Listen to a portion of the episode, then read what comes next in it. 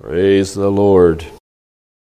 There is an experiential side to our faith that adds something to the atmosphere. It adds something to the ambiance when the people of God gather together.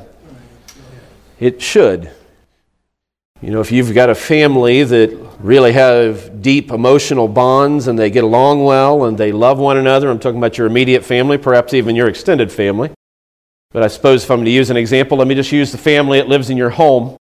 If your immediate family is very close and has a very tender connection and has experienced some things in their relationship that have bound their hearts together, you'll probably feel it when you come in to that kind of environment.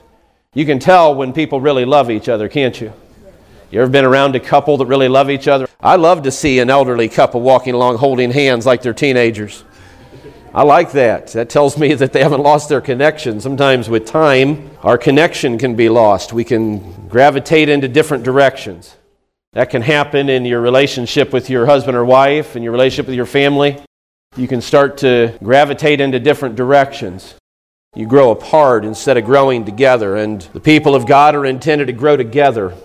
Your family unit is intended to grow together. Part of us growing together is for us to experience some things together that bind us tighter. The love of God is shed abroad in our hearts by the Holy Spirit that's given unto us. We've been talking a lot about the love of God the last weeks. We don't do that, as I've said here in several services lately. We don't do that because we have a plan to do it. We don't do it because that's the subject of the month or the, like the flavor of the month or that's the theme that we're on or the series we're preaching on. No, it's because that's what the Spirit is anointing right now. Seems like right now the Spirit's anointing that. God seems to be wanting to emphasize that we need to grow in our relationship with Him and with one another. That's what it comes down to. When you say you're to love the Lord your God and you're to love your neighbor, those are talking about growing in your relationship with both of them. You know you don't love God or your neighbor in the way you should when you first begin to love them. When you first are touched by the love of God, this is the thing, you know, it is one of the most incredible experiences you'll ever experience to feel the love of God. But you know, the first time you feel it is incredible and as all encompassing as it might be in terms of your sins being dealt with when you come to Jesus. Do you realize you don't even know enough about God at that time to really love Him at the level you could once you get to know Him better? Isn't that incredible? That means, as incredible as your initial conversion was, God doesn't want you to stay there in your relationship with Him. He wants you to get to know Him better. My wife, as you know, is celebrating her 40th birthday this week, and I can tell you from experience, having done that seven years ago, that I wasn't exactly excited. You know, you talk about celebrating something. I'm not sure once you hit four decades and past, you're celebrating anything at that point. If you're celebrating, you might be celebrating you got there, but you may not be celebrating that you are there. Brother Lee said if he was there, he'd be celebrating. Well, that's because you'd be reversing 50 plus years to get there, Brother Stevens. If I reverse 50 plus years, I wouldn't be on this earth. It's a matter of perspective, isn't it? And from our perspective, sometimes growth isn't always visible. We don't see how we're growing in our relationships. That's why we look back sometimes and think, I can't believe this many years have passed. It's hard for me to believe this many years have passed. My oldest daughter was running around here about the same age as her little brother is right now when we first came here. 2005, she was about the same age Elijah is now. And I gave her a hard time the other day. She was talking about Elijah being a handful, and I said, Honey, so far Elijah has never run around the whole church building while I was up here talking, but you did. and you didn't just do it when it was a small crowd here, you did it when we had a bunch of company and some other ministers sitting here with me from other churches. And that's when you decided it's time to see Daddy from the back of the church. Ran by, and as I thought I'd catch you, you just kept going, laughing, waving as you went. It's amazing how time can pass and it passes so quickly we don't realize if we're not paying attention to the things that are going on. And I said here a moment ago that there are some experiences we have that actually bind us closer together, and we ought never to forget those. It's easier to remember the negative things. We're built that way. It's easier to remember the hurts. It's easier to remember the disappointments. It's easier to remember the times you didn't get your way, which we all remember those times, don't we? We remember those times easier. It's much harder to remember the good things because it's just the way our nature is. Our nature is not yet the nature of God, saints. The nature we have in us, if we are children of God, is to be developing into the nature of God, but it's not yet the nature of God, not in its fullness. We're still growing into the image of God. We're still growing into the image of Christ. Those are the same thing because if Christ is the image of God and we're to be the image of Christ, you see, that's something we've been talking about in some of our Bible studies lately. That's not a complicated connection. Scripture says we're to be made in the image of Christ, and it says He's made in the image of God. That's not a difficult theological connection to make. Jesus is a perfect reflection of God His Father. We're to be a perfect reflection of Him. If we are a perfect reflection of Him, we'll be a perfect reflection of God the Father too. That's what Matthew 5:48 is talking about. Be ye therefore perfect, even as your Father in heaven is perfect. In the context in Matthew 5, in that part of the Sermon on the Mount, of the love of God, the kind of love that God has. We do want to develop in our growth as we go on. There are some stages of growth you go through that you don't have any control over. You don't have any control over your physical growth, other than possibly to maim yourself. You know, for a long time in Japan, it was considered more attractive to have very small feet, and they would literally bind their feet so they could not grow. The bad thing about that was they bound their feet so tight that they looked almost like hooves by the time they took the bindings off. They weren't beautiful. They were small feet, but there was nothing beautiful about them. But physically speaking, you're going to grow up whether you want to or not. That's not necessarily true emotionally speaking, and it's not necessarily true spiritually speaking. Emotional growth and spiritual growth are going to take some involvement on your part. You're going to have to be involved in the process. You aren't just going to naturally, emotionally grow up into a mature adult, emotionally speaking. And you certainly aren't going to just naturally grow up into a mature adult, spiritually speaking. Something's got to happen to change you. Something's got to happen to transform you, like this song was talking about. Fill my cup, Lord. Make me over anew. Make me over anew. We have to be made over anew, don't we? To be made over anew, there's going to have to be some changes that happen, and part of those changes are our responsibility. Part of those changes are outside of our purview. They're not something we can do by ourselves. It's going to take God helping us, something we've been talking about a lot lately in our Bible studies. It's going to take God helping us, but you notice I said helping us. When someone's helping you, that isn't doing the job for you. I've seen people sometimes that appeal to somebody for help. What they really want is someone else to do the job. And so they say, Can you come over and help me with my plumbing problem I have? They don't want help. They want you to come over and fix it. It is helping them, I suppose, but really, they're not going to be involved in the work. They're going to stand there and point out what's wrong while you fix it. That isn't exactly how God works. He's involved in the process, but He is helping us to grow, He's helping us to develop. We have to do our part in that, don't we? I want to be made over anew, like this song was talking about. In order to be made over anew, some things are going to have to mature in our lives. That's another subject that seems like we almost can't get off of the last month or two.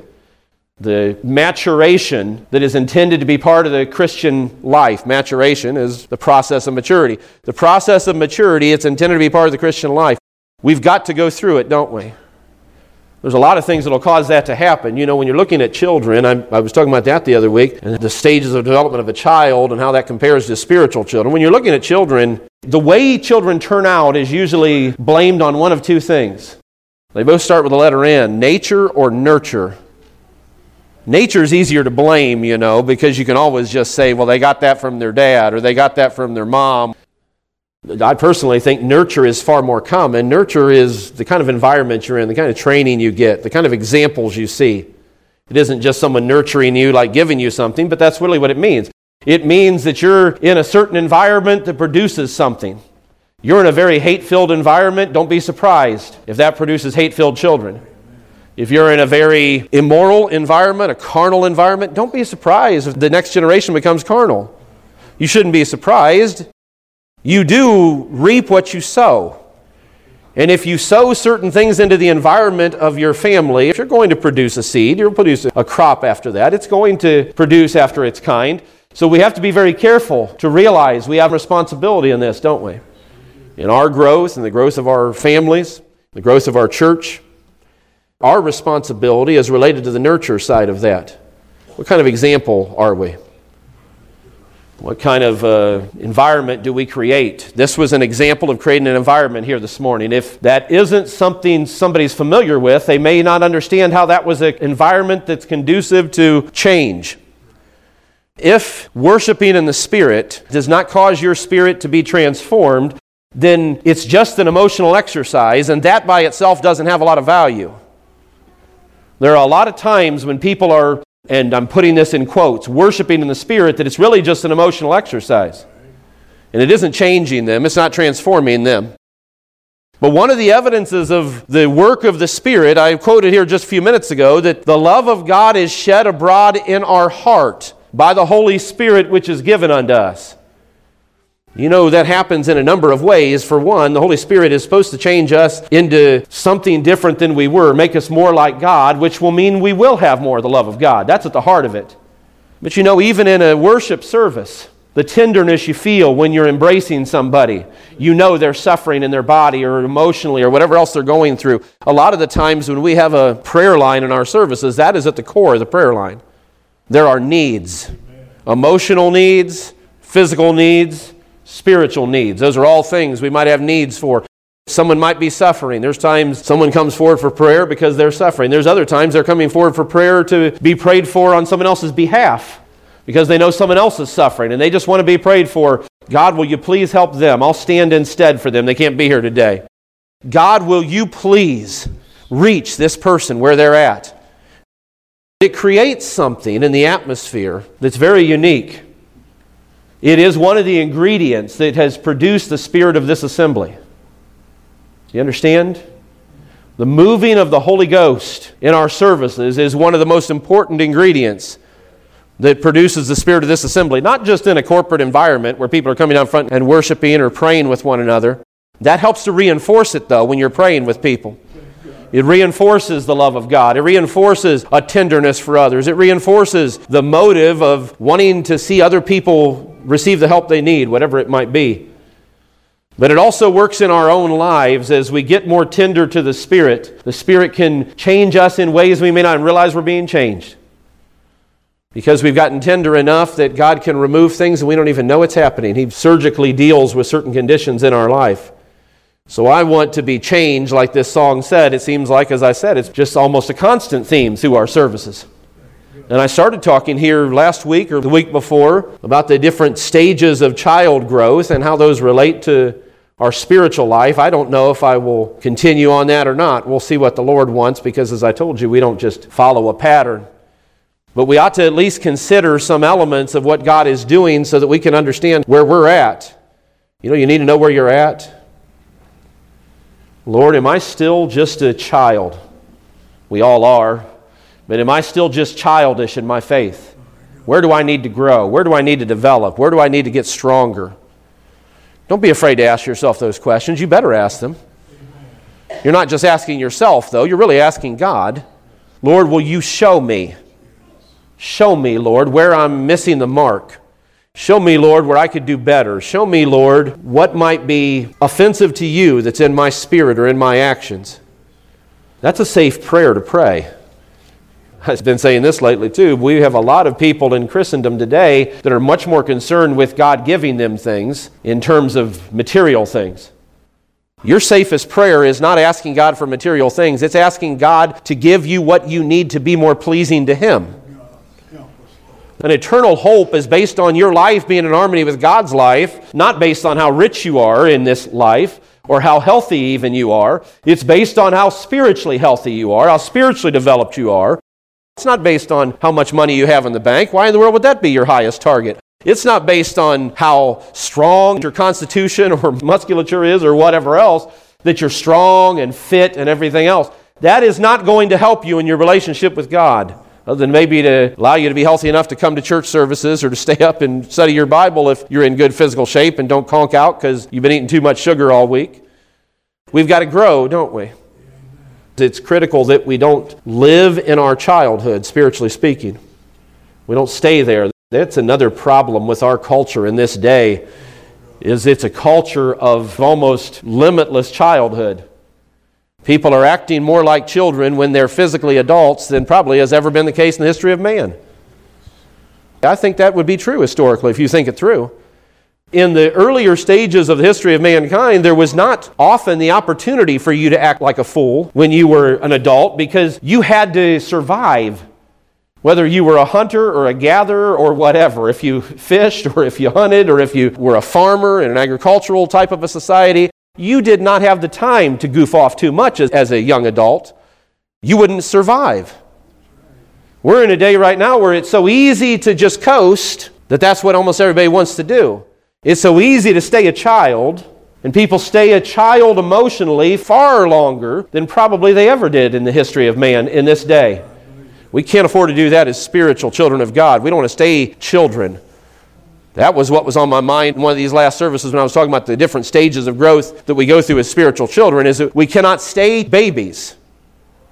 I told you those growth stages in a natural sense. There's babies, which are infants essentially, is what I'm talking about, then toddlers, then young children, then what amounts to youth, and then adults, and then I'm going to even make another stage fully mature adults. Because you can be an adult but not be a fully mature adult. You still have some childishness in you. That's what Paul was talking about this is something I mentioned here one of the past few weeks when he said in 1 Corinthians 13, When I was a child, I spake as a child, I understood as a child, I thought as a child.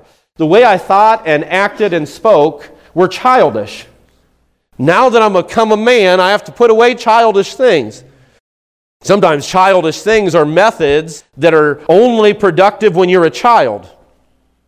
And Elijah is still at this stage where if you give him a regular cup to drink out of, he is now proficient enough to be able to drink out of it, but he is not proficient enough to safely drink out of it.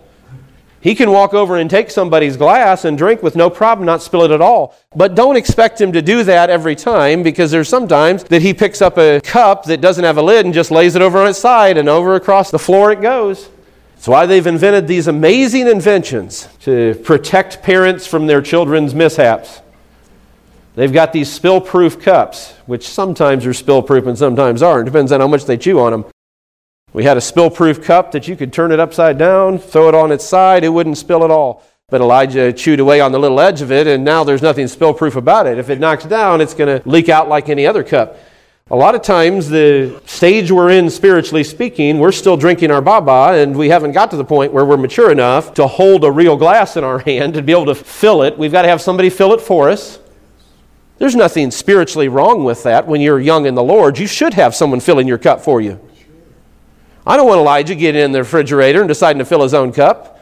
One of the things that's sitting in that refrigerator right now is a big glass pitcher it's heavy too. I don't want Elijah picking that up and thinking, I've got to fill my own cup. God forbid. He'll break it for sure. If he can even get it out of the refrigerator, he'll break it. He'll hurt himself. Even if he had the strength to lift it and pour, it's going to go all over the place. He doesn't have the dexterity to get it in the cup, and then even if he did, he's not going to stop pouring until it overflows. That's the nature of children. They don't think this is enough. Let's stop there. We can be like that in our spiritual life, you know, where we need somebody else to fill our cup. I'm not talking about the way the song says. We were singing in the song, Fill my cup. Well, we want our cup to be filled. God is the origin of what's going to fill that cup, though. But we've got to come to a place where we don't just have to be continuing to drink out of a spiritual sippy cup or a spiritual spill proof cup. We've got to be careful with the Word of God. We've got to grow in our understanding of God. We've got to grow in our maturity. We've got to grow in our knowledge of the Word of God. I think there are a lot of people in the churches of this world that don't think they have to grow in their knowledge of the Word of God.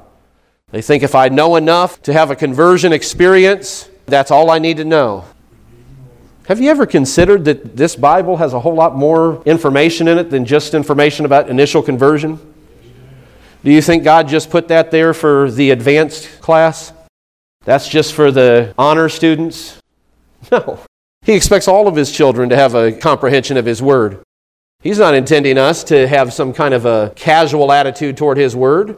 He wants all of His children to grow in the Word of God. He wants all of His children to be nurtured by the Spirit of God. I said when it comes to children, it's either going to be nature or nurture. Now, we've already are inheriting the wrong issues by nature already because we're by nature children of wrath, aren't we? By nature, we're children of wrath. That means we were born children of wrath. We were born under the judgment of God. But we don't have to stay children of wrath. We can become children of obedience. We can become children of the Almighty God. That's only going to happen through the work of the Word and the Spirit, though. You've got to have the Spirit and the Word working in you. There's where the nurture comes in. And it works almost the opposite. You know, as natural children, you're born with a certain nature, and that gets accented or affected by the nurturing you undergo. My son has a very strong will. I'm sure it's part of his nature. And if I'm going to be nice because it's my wife's birthday this week, I'll say it's because of my nature. But by the way, isn't just being nice, it's being honest. The strong willed stubbornness that my son has, I'll take all the blame for that. When you see in your children some of your own qualities, that ought to cause you to think about how you might need to be transformed in some things if you're still holding on to some of those qualities. But my child has a very strong will. He's had a strong will since he was a baby. He didn't get it by example, he didn't get it by nurturing. Nobody trained him to have a strong will. He had one from the beginning. Now, that will of his can be affected by the type of nurturing we have in our home. If that is being tempered with the right kind of examples, tempered with the right kind of disciplines, people don't like the word disciplines, but you do realize that when a child is young, they have to have disciplines. So do we. So do we. Let me make this very simple. Until you grow to the fullness of the maturity of adulthood God is looking for, you will always have to have spiritual disciplines in your life. And the only reason you won't when you grow to that level is because you'll be beyond the need for a law. You'll be a law unto yourself. And I don't mean that in the negative sense. I mean that God's law will be so deeply impressed on your heart, your heart up here, your mind, your feelings and intellect, that you won't need any regulations to explain to you how to live right with God. You'll be so close in relationship with God that you'll be so like God that you will live without the necessity for boundaries because you'll be an individual with a nature like the nature of God when it comes to the moral nature. That's the fullness of spiritual adulthood. That's not where we begin, and that's certainly not where somebody rapidly reaches. It takes time for God to work on your spirit. Takes time for God to work on your mind, on your heart, for you to grow. And we do go through very similar stages, as I said the other week, as children do. We come into relationship with the Lord like little babies who desire the sincere milk of the Word. They need to desire the sincere milk of the Word so they can grow thereby. They need to get rid of their babyhood. It's a precious thing to be in a state of babyhood, but it's not a permanent thing. We all love babies, and sometimes I think someone would like them to stay a baby because as they grow up, there's more challenges, aren't there? But I don't think any parent, if they're really thinking with any common sense, wants their child to stay a baby forever, do you? Don't you want them to grow up? Now let's just think about it from the most common sense perspective spiritually. You want your child to grow up enough that they can come to know God, don't you? If they stayed in a state of babyhood, they're never going to be able to come to know God because to know God, it isn't just a feeling. It's not just that God touches the heart of an individual. You have to grow to learn more about God. That's why it isn't enough just to feel a touch in a prayer line or in your worship or kneeling by your bedside praying or whatever other context you're in. It's not just enough to feel the touches of God. You've got to be transformed by your interactions with God. If we get too tied up in the concept that it's all about getting a touch, I'm not talking about for a physical sickness. I mean, sometimes focus on the fact that we want to get a touch, want to feel the Spirit. Of course, we want to feel the Spirit. Why would you not want to feel the Spirit? But that's not the object. The object is transformation. We want to feel the Spirit because that'll help to encourage us and to strengthen us and to let us know God's present. But the end result is what we're seeking. The end result isn't just an emotional feeling, it's a spiritual transformation.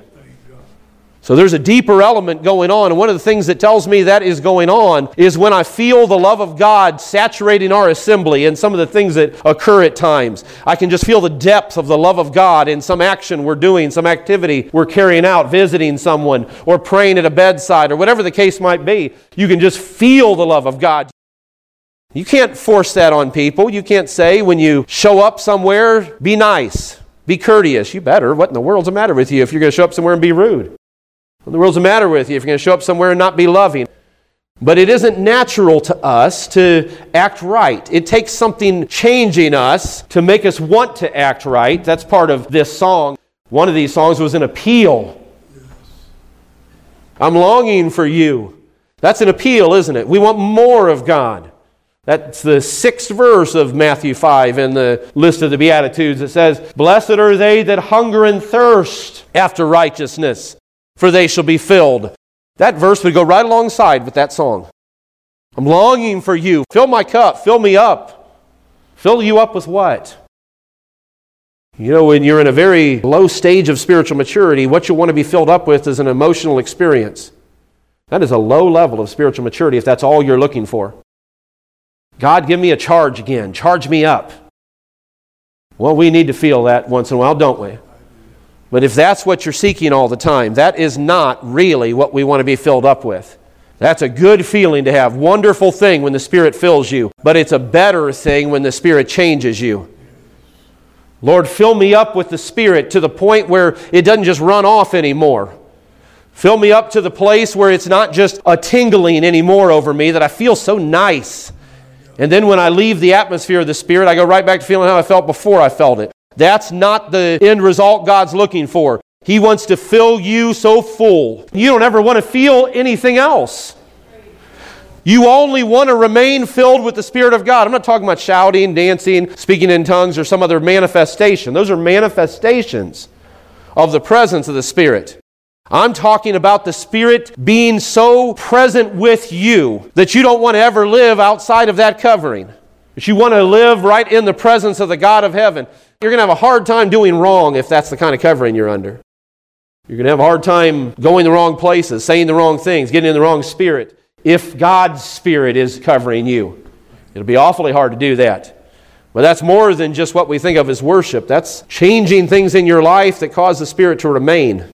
Because there's things we can have in our life that the Spirit won't stay there very long. I mean, in terms of it won't stay there in an active way because you've grieved it. Amen. You know, you can grieve the Spirit. There's a whole list of things you can do related to the Spirit that's worth studying, but I just want to focus on that one for a moment. We don't want to grieve the Spirit. Now, one way to grieve the Spirit is if the Spirit is affecting you and you're not responding to it, you can grieve the Spirit. If the Spirit is touching something, and I mean anointing something, whatever it might be, someone's testimony or a message, and you don't respond, you can grieve the Spirit. If God's looking for a response, you're grieving the Spirit if you don't respond. You may be grieving the person who's speaking. If somebody is broken in their heart over something and you're just calmly, coldly looking at them and not responding to that, you may grieve them. But if it's the Spirit of God, you'll grieve the Spirit. But if the Spirit's trying to work on you and you resist it, you'll really grieve the Spirit. There's another thing you can resist the Spirit. God forbid we'd resist it. I'm not talking about the Spirit causing a manifestation to occur. I'm talking about the Spirit changing you, the Spirit attempting to transform your thinking. I don't want to grow up. I like the feeling of being a child. When you're a spiritual toddler, so to speak, toddlers usually start around one year of age, that's when disciplines and teaching can start to be introduced. Up to that point, that child doesn't understand what you're trying to tell it, doesn't understand what you're trying to communicate. You try to take a six month old child and try to teach them the difference between right and wrong, other than in a very direct sense, like you might smack their little hand. And a lot of present scholars, so to speak, think that that's not even the best approach to take with a child that young because they don't understand. I've tried to tell my children that you can't discipline the cats. Not because I don't want them disciplined. Maybe I don't. Maybe I have too much of a soft spot in my heart for animals and don't want to see them get chased down by the, the children and spanked or whatever. But the fact of the matter is, cats don't understand discipline. A dog does. There's one of the significant differences. If you're a dog lover or a cat lover, don't put me on one side or the other. I like all animals. But there is one advantage of a dog over a cat in terms of trainability. You are going to have a hard time training the cat to do anything it doesn't want to do. You can train a dog to do some things it doesn't want to do. A dog's memory is different than a cat's. A dog can understand for a little longer than a cat why it might be in trouble. If it tore up your cupboard full of food and it's sitting there with a smirk on its face, it probably knows if it gets punished why. A cat will do that and not have any understanding whatsoever why you're punishing it. They'll be shocked. Why would you punish me? What did I do? Their memory is already forgotten they tore up the couch five minutes ago. They're on to the next thing they're trying to tear up. And they're wondering why you're punishing them when they haven't done it yet.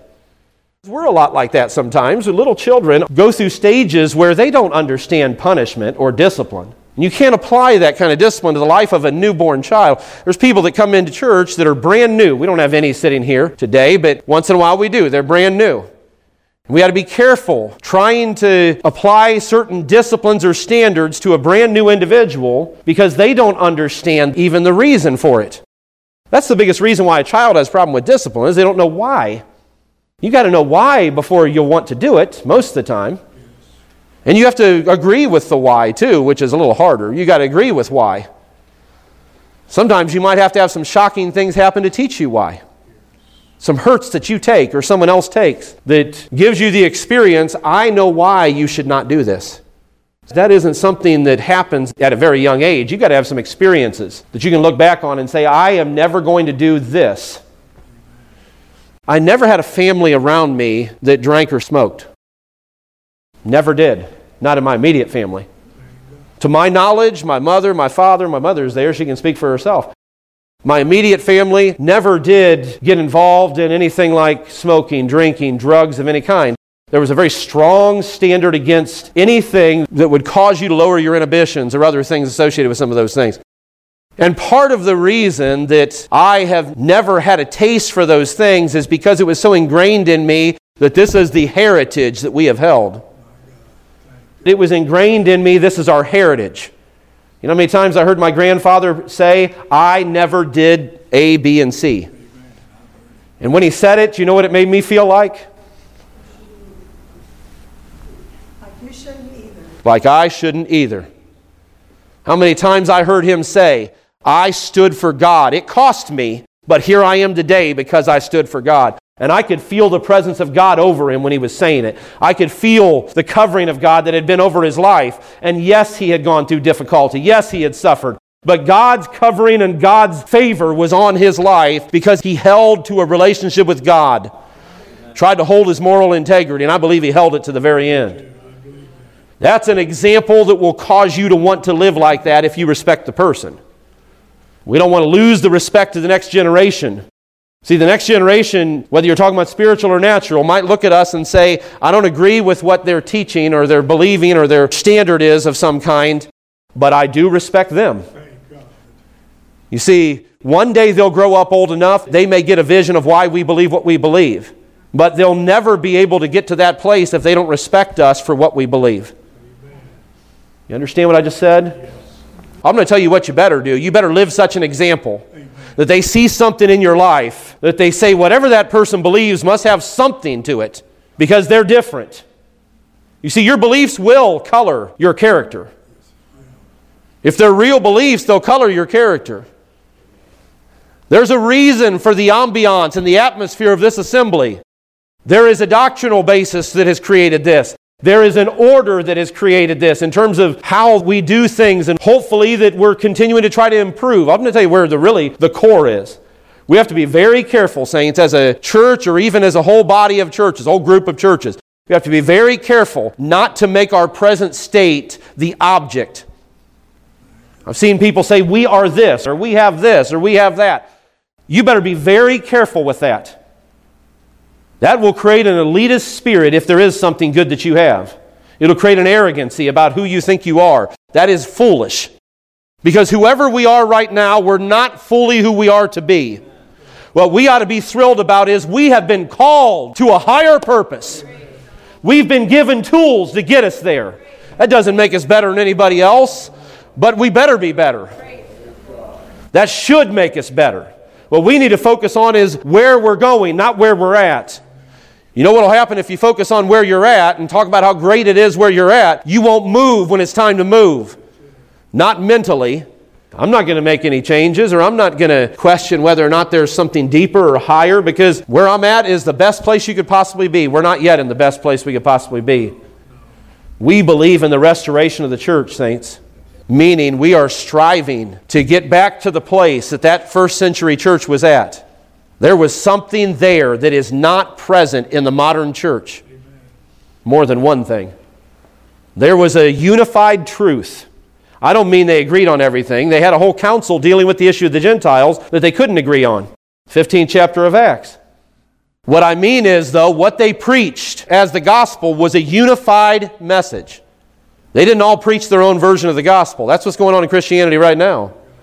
Part of the restoration of the church is that we get back to, and this is not a denominational statement, as I've told you here not long ago, back to the full gospel. I'm not talking about capital F, capital G denomination full gospel, though some of that may be true. You know what the full gospel was based on? It was based on including the baptism of the Holy Spirit with a physical evidential element. There's a lot more to the full gospel than that. The full gospel is the gospel that produces the full product. The full gospel is clear in every one of its components. I've told you this and we talked about it. If somebody says that God is just one God and there are other gods that you can serve besides the one God, and they're not false gods, you don't have the full gospel. Part of the gospel is there's only one God, the Father, of whom are all things, and we in Him. And there's one Lord Jesus Christ, Paul told the church at Corinth, by whom are all things, and we by Him. He's the agent of God that carries out God's purpose. Now, if you don't understand that there is one supreme God and that He sent His Son Jesus and who Jesus is, you couldn't possibly have the full gospel. If you don't realize you have a need, as I've been saying a lot here lately, for salvation, if you're telling somebody, it's a wonderful thing to be in relationship with Jesus, but if you want to be a Buddhist or practice the Hindu religion or Islam, that's fine too. No, it's not fine. There's only one true faith, saints. That's the tough thing about truth. Truth cannot have variations. It can have different perspectives in terms of looking at it from different angles, but truth is simply truth. You can't have different truths about the same thing. There can only be one truth about a singular element. There's only one true religion. Amen. That's a message that causes people's hackles to rise in this generation we're living in.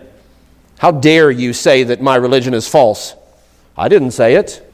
The Bible did. God did. How dare you say that the life I'm living in is sinful? I'm not the one making the measurement of your lifestyle. The Scripture is. The media likes to talk about how there's born again Christians, or maybe sometimes they'll say fundamentalist Christians, as if they are this little minority of extremist Christians. These ones who are fundamentalists in their beliefs. You know what they mean when they say that? They're not talking about somebody being filled with the Holy Ghost. They don't even understand what that is. When they say someone's born again or they're a fundamentalist, they mean they really believe what this says. And this has power over their life.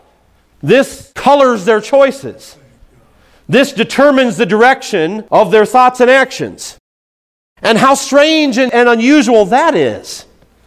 There are no other Christians.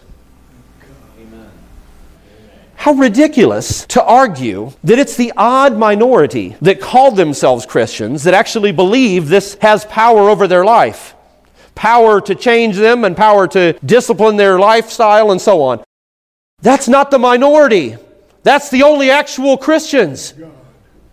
If you're willing to say this does not have the power to direct your thoughts and actions, you're not a Christian. Don't even use the title. We'd be better off if you didn't. We'd really have a better idea of who really is and who needs to be evangelized. Because there's a whole lot of Christians that need to be saved. Christians, in quotes. You know why? Because they don't really believe this. And they certainly don't accept it as an authority over their life. And until you believe it and accept it as authority over your life, don't call yourself a Christian. A Christian is just a word used to refer to someone that's a follower of Christ. You're not a follower of Christ if you're refusing to keep his commandments. If you love me, Brother Ryan just quoted, you'll keep my commandments. If you don't love Jesus, don't act like you're in a relationship with him. Amen? If you don't really love him, don't say you're in a relationship with him. I'm a Christian. You're not a Christian. And I'd like to get a hold of some of these media folks and tell them, they know they've got it backwards, I think some of them. They're doing it intentionally. That is a very manipulative method the media uses to marginalize anybody that truly is going to stand on Scripture and make them look like they're this odd, strange, different minority. Praise the Lord. You have to think about praising Him with me on that? Maybe I better explain why I'm saying praise the Lord. The true people of God were always the minority. They won't always be, but they always were. Jesus called them a little flock. They always were a remnant. Those that were delivered of Israel, even in the Old Testament period during the different judgments of God, that term is used for them quite often. When they came back from Babylon, it was just a remnant. It was just a remnant that came back from Babylon. It's always a remnant. Don't expect everybody that calls themselves a child of God to really be one. That'll help you a lot. There's nobody in here that needs to hear this today either. But if you're new to the Christian faith, that'll help you a lot if you realize not everybody that claims the faith is in the faith. And that's the problem with a lot of what we're dealing with in this present day is there's a lot of people that want to make a claim to faith without faith having any claim on them. That's part of you maturing. You can't just be a baby. Too many Christians want to stay in the babyhood phase of their Christian experience. They want to stay, even if they get past the babyhood phase, to being a child. I said, if you're using the growth stages of a natural child, it's from an infant to a toddler. Toddler usually starts around one year of age. You get a couple years later, you start to work into this stage of life you might call being a child, not just a toddler or a baby. That might fit in with what Isaiah said in Isaiah 28. It's in the ninth and the tenth verse when he said that they're weaned from the milk and drawn from the breast. It's the same context where it says, precept must be upon precept, line upon line, precept upon precept, here a little and there a little. What is that, Brother Ryan? Who will teach knowledge? Who will teach knowledge? Who will he make to understand the message? And who will he make to understand? Those just weaned from milk those that are weaned from the milk and drawn from the breast. You want to have some knowledge of God? You want to have a deeper understanding of God? To understand doctrine is what the second part of that says in the King James Version. You know, you need to understand doctrine. You know, you need to have some knowledge. Because if you don't learn some things, if you're not willing to grow in your education as a Christian, you are not ever going to be able to be weaned from the milk. It's precisely what Paul was talking about in Hebrews 5. I think I talked about the last time we were on this subject when he was talking to the Hebrews and said, I'd like to talk to you about Melchizedek. There's some very deep and powerful things in the allegorical message related to the Melchizedekan priesthood, but I can't talk to you about Melchizedek, not in any depth. If you read Hebrews 5, 6, and 7, all the things Paul said about Melchizedek, they were deep. And yet he's telling them, I can't talk as deep as I want to. What more could he have added? As deep as Hebrews 5, 6, and 7 are, Paul's complaining that I can't talk as deep as I'd like to. You know why? Because you still are on the milk diet. And when you ought to be teachers, you ought to have grown to the place where you could teach. I don't mean teach everything, but you ought to be able to teach somebody what the faith is. You ought to be able to teach somebody how to come to the Lord. You ought to have a grasp of the full gospel, saints, that I just mentioned a minute ago. If you can't tell somebody about the one true God and His Son Jesus Christ and about the state of sin that they're in and about what Jesus did to get you out of that state of sin and about what you need to do to respond to what He did to get you out of the state of sin, and best of all, what will happen if you do it, if you can't do that, what in heaven's name are you claiming to be a Christian for? You better be able to do that. When the time came that you ought to be teachers in Hebrews 5, the end of that chapter, you have need to be taught again the first principles of the doctrine of Christ and are like them that are still drinking milk and need to be eating meat, is what he was referring to. When someone's a spiritual child, they are going through the process of being weaned from the milk and drawn from the breast. And they're going to go into the very next verses where it talks about how he teaches knowledge and doctrine, line upon line. Precept must be upon precept, precept upon precept. Now, the reason he says it in repetition, a lot of times in Hebrew, when a, a phrase or a word is repeated, it's to give it a heavy emphasis in terms of its importance. If it says woe, woe, that's intended to say this is very bad. It's not just bad, it's very bad. It's intended to really emphasize it when it repeats it. Another reason that the Hebrew language does this is to tell you it's a lot more than one or two. So when you say precept upon precept, precept upon precept, it's like saying there's not just one, there's a lot of precepts you're going to have to learn. There's a lot of lines you're going to have to put in place to understand the fullness of the faith. When a child's at this stage, that's when their reason, their logic starts to develop, not in an adult sense, but it starts to develop to the point where they can start thinking through and understanding some things. They might understand why things are the way they are. I've always thought that stage of childhood is one of the most entertaining, or maybe most interesting, when you watch a child go from a point where they don't understand why anything's going on to the point where they're starting to understand how things work. That's a very interesting stage. They will do one of two, if not both things. They will manipulate the system. Oh, I know how this works now. I know what it will take to get daddy to give me some candy. I just scream until daddy can't take it anymore, mama, whoever. By the way, that's the most foolish time to give him some candy because that's not going to calm him down. You're just going to give him a sugar rush and they're going to be ready for some more screaming real quick. They know how to manipulate the system, but there's another side to that in a good way if they're learning and being taught they begin to come to a place where they might begin to understand why things should be done a certain way, why things should be done the right way. I'm not talking about in some deep theological sense. I just mean they might start to come to a place where they start to consider the feelings of others. A baby doesn't consider your feelings, it's all about the baby. A baby's not thinking about whether or not mommy is tired or mama's got a headache or daddy has been up seven times during the night and maybe I just want to be quiet for a little bit longer, let him get 10 minutes more sleep. A baby's not thinking about any of those things. A baby's thinking about its immediate needs and getting them gratified. That's a lot like a spiritual child in the church. But we've got to grow up to the point where we start to mature enough to start to consider others. Children should come to that place. I mean, even spiritual children. I'll give you a verse to go along with that. 1 Corinthians 14 20, when Paul said, Brethren, be not children in understanding. Howbeit in malice be children. In terms of malice, you do want to be a child. But in our understanding, see, we need to get understanding. Remember how it says it in the book of Proverbs? You want to get knowledge, and you want to take all the scriptures to get this whole point. It's not just one verse that says this, but you want to get knowledge, you want to get wisdom. But with all you're getting, get understanding. Understanding's the why, saints. Why? Why should I act right? Why should I do right? That'll start taking you out of just being a baby in the Lord towards adulthood. Start to understand why. And I appreciate this about my children. I love them for this. But I didn't want my children just doing things that are right because I tell them to. That sounds great when they're at a certain age, doesn't it? I told them to do what's right and they did it. But every one of us know if we've had any growth stage we've gone through ourselves, or if our children have grown through certain stages of their life, you know there's going to come a place at which they're not going to do what you tell them because you say it's right. They'll have to believe it's right to do it. It won't be enough anymore for mom or dad to say, this is what's right. Saints, we've got to get to a place where we don't even need to hear that anymore. We already know what needs to be done. Nobody ever has to tell us, let's act right. Let's treat people right. Let's be tender to one another. Let's watch our spirit. When we can get to the place where the only spirit we have to watch is the Spirit of God, because our spirit is so in harmony with the Spirit of God, we'll be in a very wonderful place of relationship with the Lord. We've got to come to that place. God intends us, saints, to grow morally strong enough to stand without the need for continual correction going on all the time. God doesn't plan on having to stand over us, correcting everything we do. He wants us to become teachable, but He wants us to get to the place where we can be teachers. We know what's right, we can tell someone else what's right. If you wanted to compare them with the natural child stages, you could say that people come to a place where they are a youth, so to speak.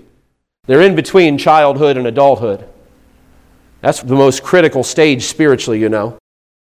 Now, from the standpoint of you being a child of God at all, I imagine you might say it's more critical for someone to be born to become a child of God. But if you're going to remain in relationship with the Lord, the most critical stage is that stage in between childhood and adulthood. Are you going to hold on to your childhood or are you going to go on to adulthood? That's where youth is at. If we're talking about someone that's a young person, in our jargon, a teenager. They're in the place in between childhood and adulthood. They're not a child anymore, and you shouldn't treat them like a child. We ought not to have to tell teenage children all the time what they ought to do and not give them a reason for it. We ought to be able to have the kind of conversation with them we can sit down and say, Let me explain to you why there's a value in this.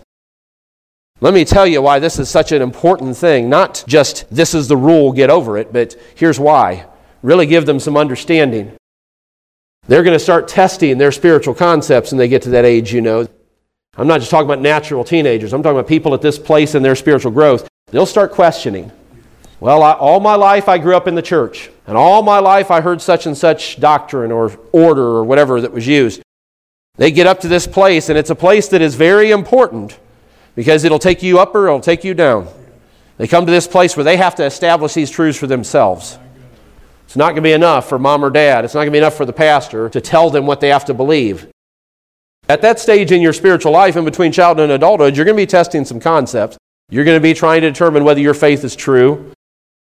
You can develop, if you want to talk about it spiritually, some dietary habits that are unhealthy for you. You can start to take some things in because there's not as much constant supervision of a young person as there is a child, is there? But a young person gets more opportunities to feed on things that maybe aren't being monitored all the time. That's part of your spiritual growth. You have to have that opening in order for you to make the right choices. But that needs to be within a protected environment. The boundaries aren't gone yet just because somebody's at that stage of their spiritual growth. They might be getting to be more of an adult physically and maybe even in terms of strength. Their strength is an adult level of strength, but their wisdom is not. Strength does not always equal wisdom. Counsel is still necessary in order for someone to develop fully. And at this point is when parental discipline isn't just established, it's got to be enforced. Because there's times when people are in that age that it's very easy for them to go off in the wrong direction, and you've got to really hold a strong standard in terms of your beliefs. It's a dangerous place to be. They're transitioning from just external direction to internal direction, meaning somebody telling them what to do all the time to them making their own choices. They have to make that transition. A child has to make that transition. You can't keep a child in babyhood for the rest of their life, coming to mom and dad for every decision. They have to become adults. The goal of the church is not to keep the saints of God in an incubator or a refrigerator.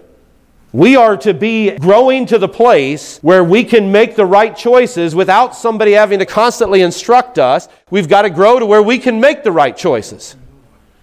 God wants to develop us to a point where we know enough and are strong enough to stand on our own. We don't have to have constant supervision. It takes some spiritual growth to do that, though, and some understanding. It takes you coming up to a place where God's law isn't just external to you, but it's become internal. You're going to have to get to a point where the God of heaven has become so much a part of your thinking. His nature has become so much a part of your nature. You put your childish ways aside, like Paul was talking about in 1 Corinthians 13, I quoted earlier. You start to see if you're going to go to 1 Corinthians 13 or 2 Corinthians as well. He said this in both those epistles. You start to see the image of Christ developing in the mirror you're looking in. He said, Now we look through a glass darkly. Now, as we're being still worked on, now as our spirit is still being transformed, now as God is still constructing His image in us, now we're looking through a glass darkly, but then when He's done, face to face, you're looking at Him in you. That sounds like something that would create arrogancy and pride. I promise you it won't.